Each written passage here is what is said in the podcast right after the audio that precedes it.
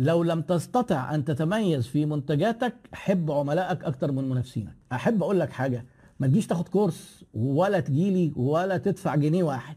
لو عرفت تحب العملاء وتبين لهم إن أنت بتحبهم كفاية قوي دي. دي كل التسويق بقى. ليه؟ لأنها ميزة تنافسية وصعبة النسخ. وعملت أنت كده بوزيشننج والناس هتجيلك وتوصل للولاء. ما إحنا هدفنا من كل اللي بنعمله إيه؟ إن إحنا نجيب عملاء يجربونا يحبونا يتعاملوا معانا كتير. خلاص انت عملت كده كل حاجة.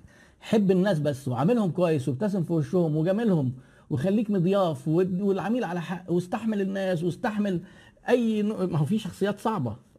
يعني وبعدين هو أنت شخصية سهلة. ما هو برضه يعني أنت ما أنت بتصنف عميل بالنسبة للشركات اللي بتقول العملاء دول قرفين ومقرفين. فما تبقاش عامل زيهم بقى. لا أنت مش مقرف. مش كده؟ عملائك مش مقرفين. حبهم. على وضعهم كده على عيبهم. مش هو صديقك ولا صاحبك تاخده على عيبه؟ آه، خد عملائك على عيبهم. حبهم. وابتسم. خلاص.